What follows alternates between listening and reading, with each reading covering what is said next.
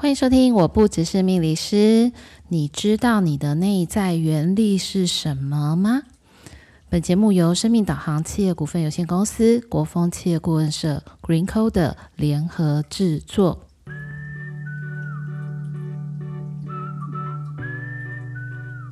欢迎收听，我不只是命理师，各位听众朋友们，大家晚安，我是 Lilian。呃，相信呢，大家在端午连假回来之后，应该也有嗯、玩够、睡过、吃好、睡好，有一个好心情了吧？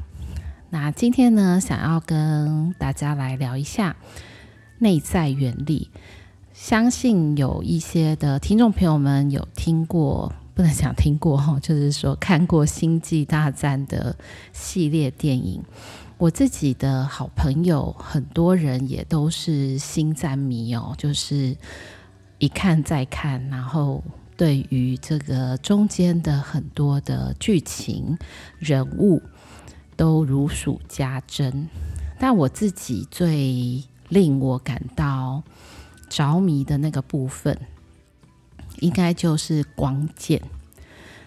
所以其实你就会发现哦，每一次在星战的那个电影上映的期间，就会有一个风潮，就是一个呃热度，很多人呢都想要有一支光剑，也就是绝地武士的光剑。那细心的朋友们应该可以发现，在星战电影里面，其实有各个不同颜色的光剑。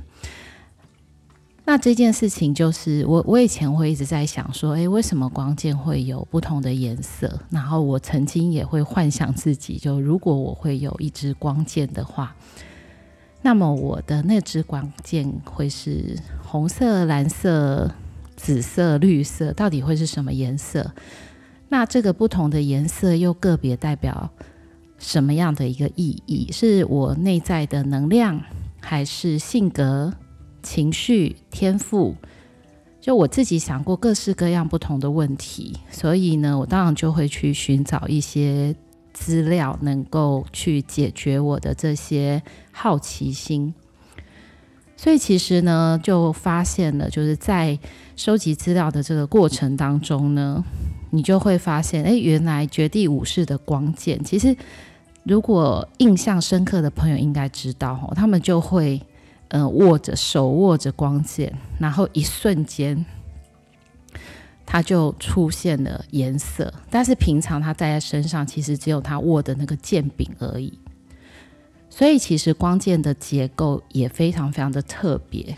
它的载体其实是在剑柄里面的那个核心部件，其实是水晶。我们在前几集里面也有提过，水晶就是会有一些能量的公平，这些都是大自然的矿物所拥有的一些特色。那我就想说，诶，那绝地武士。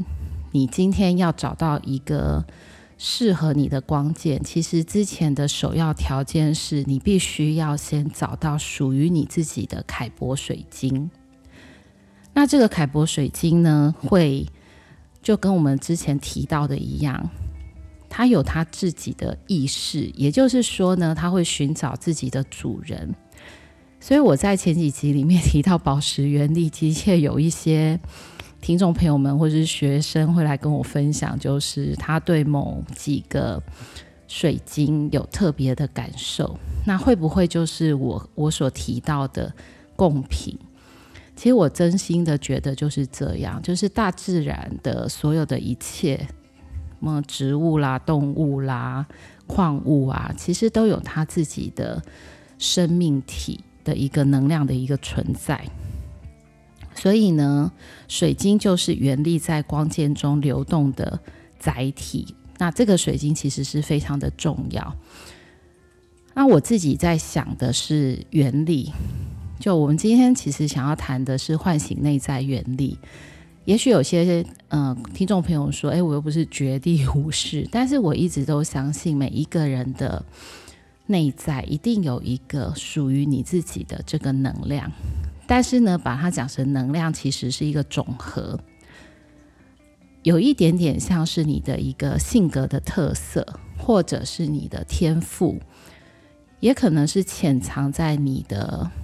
呃身体里面，或者是灵魂里面的一种还没有醒来、还没有觉醒。其实我我以前很喜欢“觉醒”这两个字，因为“觉醒”这两个字是代表你本来就拥有，但是呢，可能他在沉睡。所以你一定会遇到一个，也许是事件，然后或者是有点像千里马的伯乐一样，你可能遇到了人事物，或是在某一个时机点，你就被唤醒了。所以有一些人呢，就会有呃机械的天赋啊，或者是研究啊，对于呃宇宙万物啊，或者是身心灵啊。各式各样不同的，我把它统称为叫做每一个人的内在原力。但是内在原力是我们只能够拿去，比如说在日常生活当中当成学习中或者是工作当中的潜能开发吗？其实好像也不是这样。在呃近几年，或者是说这个十几年当中哦，其实有。很多不一样的对于人的身体的一个觉察，所以开始有人去谈和关于身体跟情绪，或者是谈论在疾病能量的这个区块，其实有一个观念叫做 body mind，也就是说你的身体跟你的思想或者是你的情绪是有很深刻的一个。连接，那当然你也可以讲 mind body 啊，就是肢体心灵的一个力量。那肢体心灵有什么样的一个特殊的特色？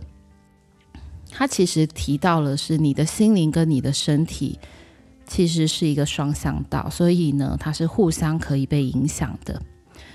也就是说呢，身体是一个完整的能量系统。这个在中医里面呢。是五行的一个深刻的一个观念，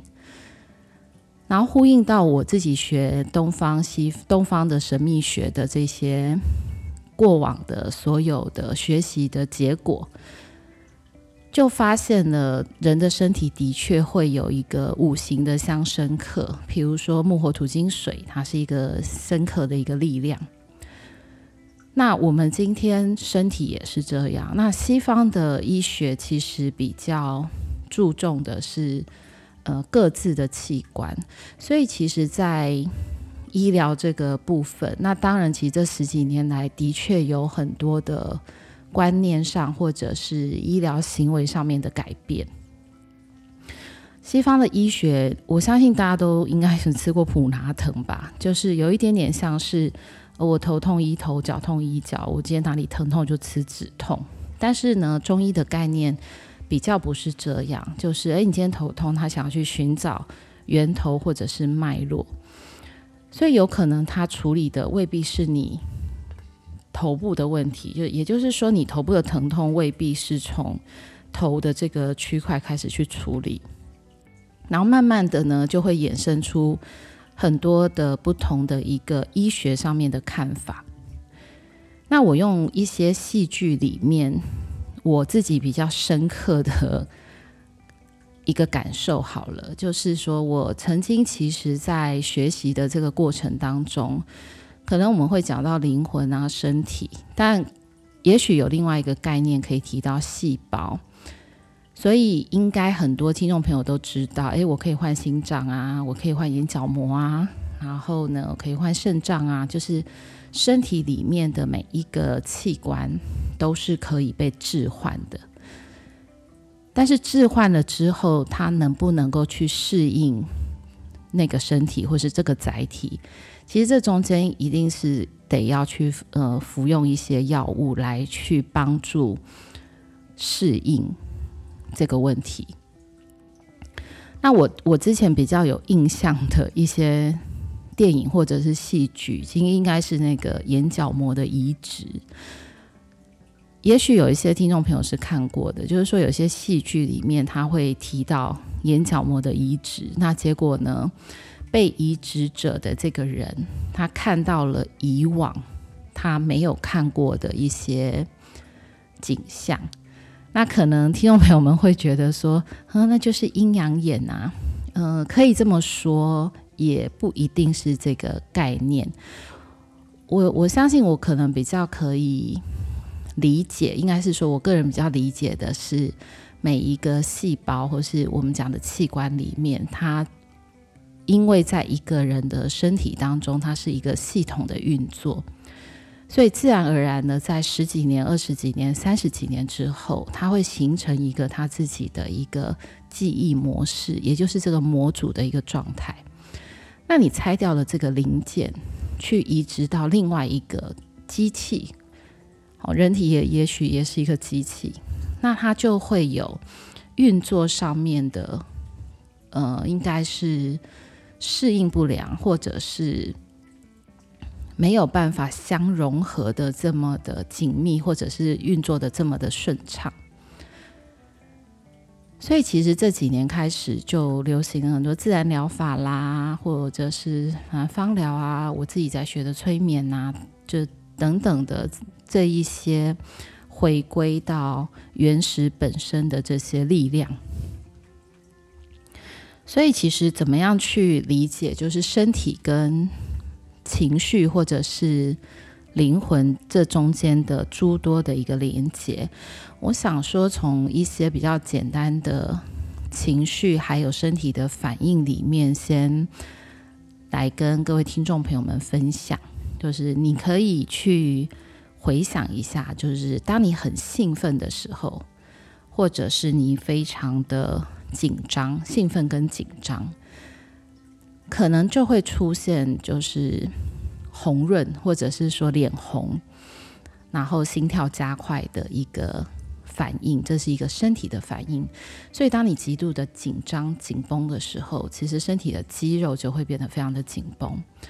那也因为这样呢，肾上腺素就会加快嘛，所以身体的反应自然就会呈现。那如果当你长期的处在一个极度的亢奋，或是极度的紧张跟焦虑的状况之下，你就会形成一个身体的惯性的反应。所以我们讲的这个就是你的情绪跟你身体的紧密的一个连接。那或者是你有一些运动的习惯。就当你今天开始慢跑啦，或者是去健身房运动，各式各样拳击、有氧啊这些有氧的不同的一些活动，那大家都很清楚知道，就是轻那运动会产生脑内啡嘛，会让大家产生一个快乐的感觉。那这也是一个振奋，就是一个振奋的一个情绪。那如果你今天换个立场来想，就是你一直是没有在动的，就是你一整天你就是坐在沙发上面看电视啊，就是 couch potato 有没有？好，那你就会发现你的情绪会处在一种慵懒，甚至于不想要动起来，或者是嗯、呃、有一些连接，跟别人有一些连接，你好像会沉浸在一个自己的世界里面。那还有什么呢？就是当你今天感觉到孤独的时候，也许有些人就会开始觉得，哎，怎么觉得好冷哦？这种孤独感跟这个温度，当然不可能。有时候我先觉得很孤独，然后我觉得流汗，然后出现脸红的状况，这两个状况好像没有办法连接在一起。就是说。孤独的情绪，它无法去连接我们刚刚讲的脸红、心脏呃跳动非常快速的这些反应。所以也就是说，我们刚刚提到的 mind body，它这中间的连接其实相当相当的紧密。我记得我一个很好的朋友，他后来就跟我说他高血压。那那那时候还蛮年轻的，我就问他说：“你怎么会有高血压？”就他就跟我说。那个，因为我每天都吼叫小孩，就是吼叫小孩久了之后，你知道，每次吼叫都是一种血脉喷张，然后那个血液循环就会加快，然后直冲脑门。他说：“我今天吼叫了一整年、两年、五年、十年，那他说这种血压怎么可能会不高？我听起来是觉得，哦，真的非常非常的有道理哦。就是你的一个情绪会不会产生一些你身体里面的一个模组？那经过了很长的时间之后，它就形成了你身体的一个最脆弱的一个部分。所以其实呢，感觉本身它就包含了思想、行为、动作，甚至是以你的声音。各式各样的反应，就在你人体上面的出现的各种反应。那很多的听众朋友会说：“诶，那这跟我们身体的疾病有什么关系呢？”其实有一点点像情绪这个东西，很像挤牙膏一样。就是说呢，如果你今天把牙膏的这个口封起来，但是你还是去挤它。那你一直挤、一直挤、一直挤的时候，最后里面的牙膏就会蹦出来。它蹦出来的那个位置，就会是你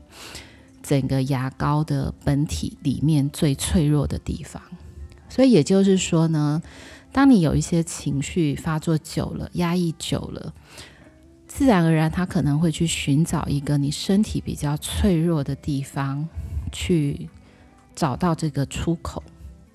所以有些人呢，就会发现，因为我好像长期的压抑之下，常会有消化不良、胃痛、胃溃疡这些问题。那甚至于现在人，因为在一个高速的效率之下工作，所以我也遇过有些客户或者是学员会跟我分享，他就说：为什么很多人都说我压力很大，但我感觉不到？那他感觉不到压力这件事情，可是他的身体却不停的在出状况。那这些状况有什么呢？可能包含的就是，呃，其实现在人出现肠胃的问题是比较多的。但我们如果用肠胃的问题去连接情绪的话，其实很简单，它就是叫消化系统，也就是消化不良。有些情绪它无法消化，那有可能是紧绷、压力，或者是。呃，一直非常紧凑的工作行程，然后一直被压缩的时间，其实这一些都会慢慢的累积在我们的身体当中，然后最容易形成的是肠胃的问题。那如果我们用刚刚的一些连接，就是说五行跟器官的连接。它刚刚好又跟我们在学习塔罗里面的土元素非常的相关。那土元素它代表的其实就是现实生活嘛。那现实生活里面产生的各式各样不同的时间的压力呀、或者是紧绷啊，还有排程啊，还有主管交办的一些事事务啊，甚至于我今天预期的活动啊，这些其实都是。土元素，也就是说跟现实生活十分相关的地方。那在我们的身体当中的土元素，也就是肠胃系统。所以呢，也许你就是变成是腹泻，或是便秘、胃溃疡啊，很更多的可能是胃食道逆流。所以其实 body 跟 mind 它是一个双向的一个管道。你的情绪呢，会影响你的身体，你的身体也会影响你的情绪。所以，其实还有什么样？我自己曾经遇到过，我周围的朋友们会产生的一些的状况。那当然还有喉咙跟胸部的问题呀。什么是喉咙跟胸部的问题呢？就是你会常常觉得你好像卡住，就是喉咙卡住，说不出话来。那会觉得胸闷，常常吸不到气。那这种感觉比较像是长期的一个情感的压抑，所以呢，这些情感都会在你的胸、你的前胸的地方郁积。那个郁就是结结成一块，就我们常常就讲物质有没有郁结？那你就会觉得，哎，好像有东西它。堵在那个地方，没有办法过去，就是大概是那种感觉。所以其实还有一些可能我在生活当中，或者是听到的一些呃分享的案例，它其实有包含的，比如说有一些孩子，他可能没有得到的他想要的这些爱，那他就停止了生长。就像我们之前有提过的，彼得潘就是一个拒绝长大的一个小孩。那因为这些种种的问题，所以呢，你其实就会发现，嗯迈跟 body 的这个连接，就是肢体跟身心灵的这个连接，它其实不是一天两天它就会形成的，它有可能是经历了很长的一段时间，也许五年，也许十年，甚至更长。那我就在思考这些问题，就是说我在呃，不管今天在塔罗的教学或是学习当中，其实呢，最多最多的。人物会出现的牌组，应该大家不陌生哦。就是你如果去外面的书书局，或者是各式各样开课的占卜、塔罗占卜的课程，用到最大宗的那个牌就是莱德韦特牌。韦特牌里面包含四十张小牌，也就是数字一到十，然后四大元素，每一每一个数字。它都会出现一个场景，也就是说，当它出现场景的时候，会出现人物嘛，还会出现姿势跟动作。那这些姿势跟动作，还有人物的嗯、表情互动，它其实都揭露了很多这张牌里面他想要表达出来的一些感受或者是情绪。比如说，我举一个嗯、简单的例子来讲好了，就是呃有些听众朋友没有牌，也许可以去查一下，就是在韦特牌里面有一张牌，就是数字十，然后呢它是钱币，它钱币十里面其实出现了很多的人物，我们可以把它衍生成为是一个 family，但是图中的人物呢，它其实没有太多的一个交集。好像是在一个很丰硕的物质环境里面，大家有一个开心，但是却少了一些情感上面的交流，也没有一些眼神相对，甚至于在钱币石里面，你会发现，哎，图中的白发的老人，这个有一种落寞或者是寂寞的一个感受。那钱币石它本身的一个。含义就会在于充满了物质的呃不虞匮乏，但是也因为这样而失去了非常多情感流动的一个机会。所以，当我们从牌卡当中的钱币十里面的人物的动作、表情、姿势跟互动，我们大概就能够去比较简单的。去理解这张牌卡，它所要传达出来的一个象征意义是什么？也就是说呢，也许我们很多时候，你怎你如何去察觉你自己的一个感受？那或者是在学习塔罗的这个过程，你如何去唤醒你的一个内在原力？我们可能不是先从牌卡的学习开始，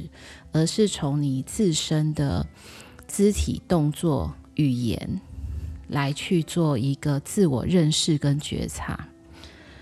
从身体的感受跟情绪，还有整体跟画面的一个表现，能够进入到牌中的世界。也就是说呢，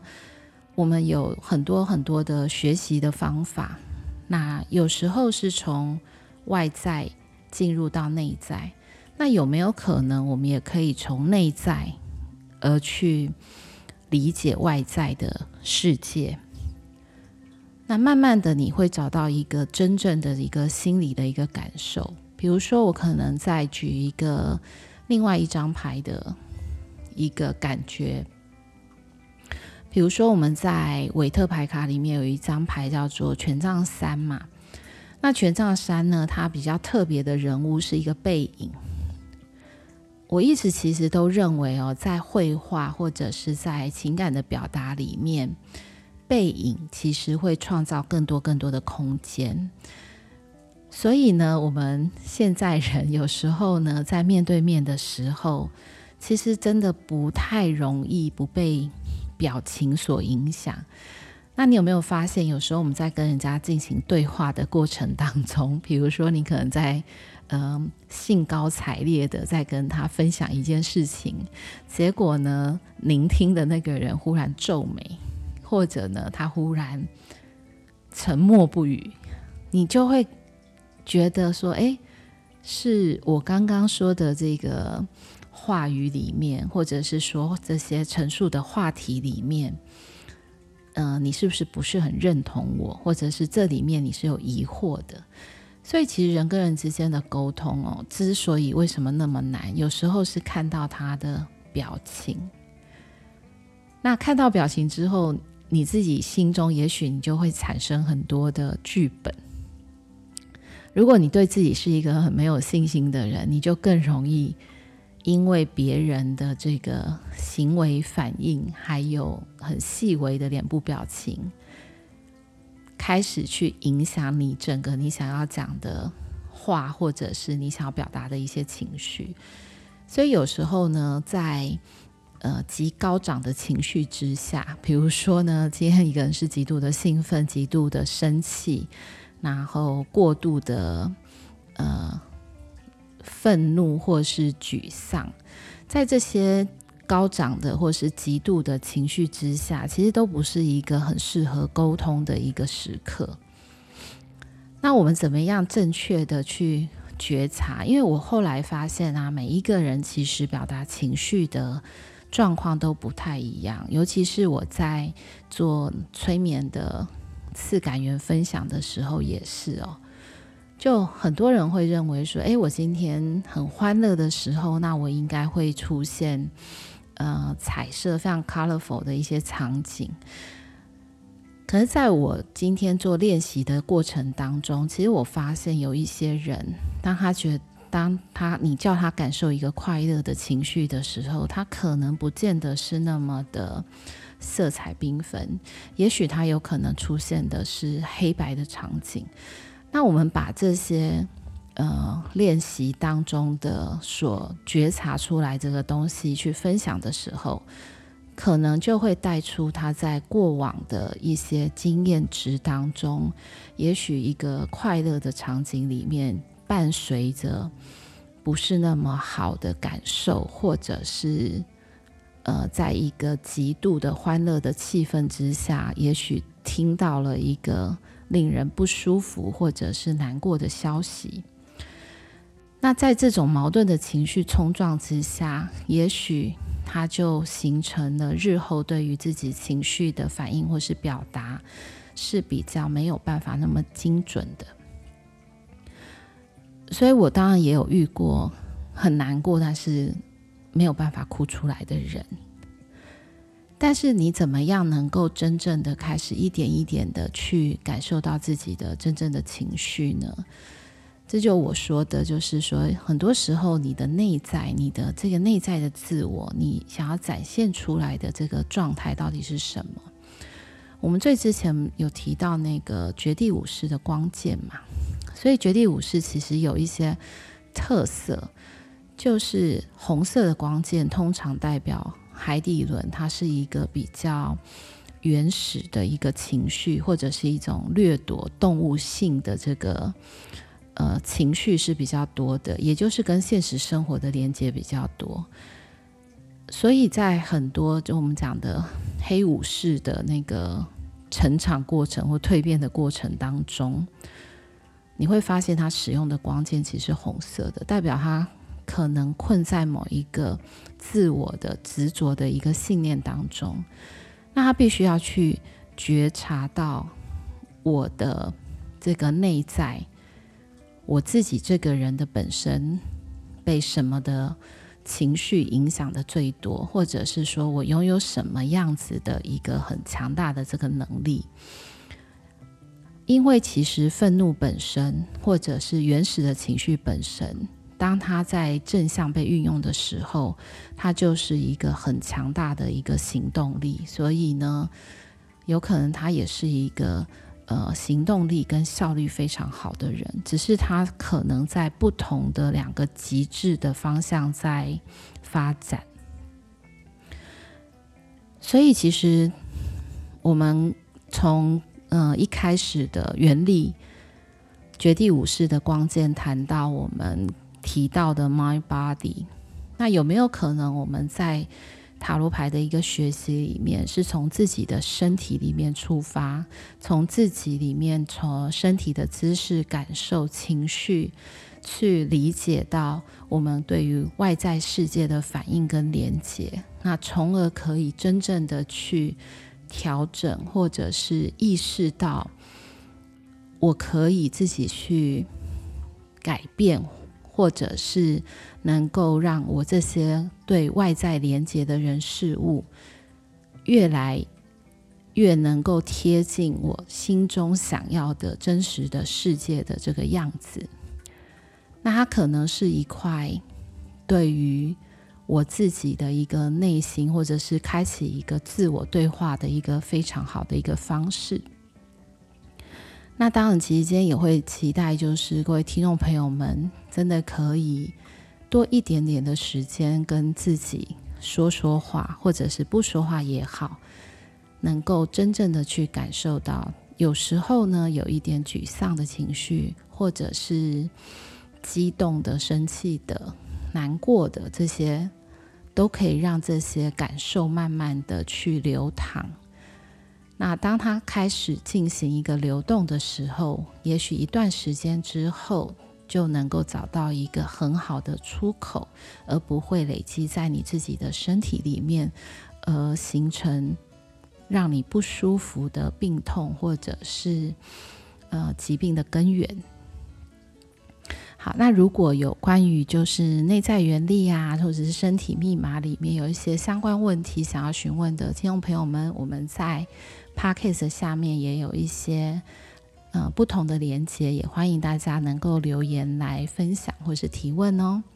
那今天的唤醒内在原理的身体密码，希望能够让大家有一些小小的分享跟收获。那我们下周再见喽。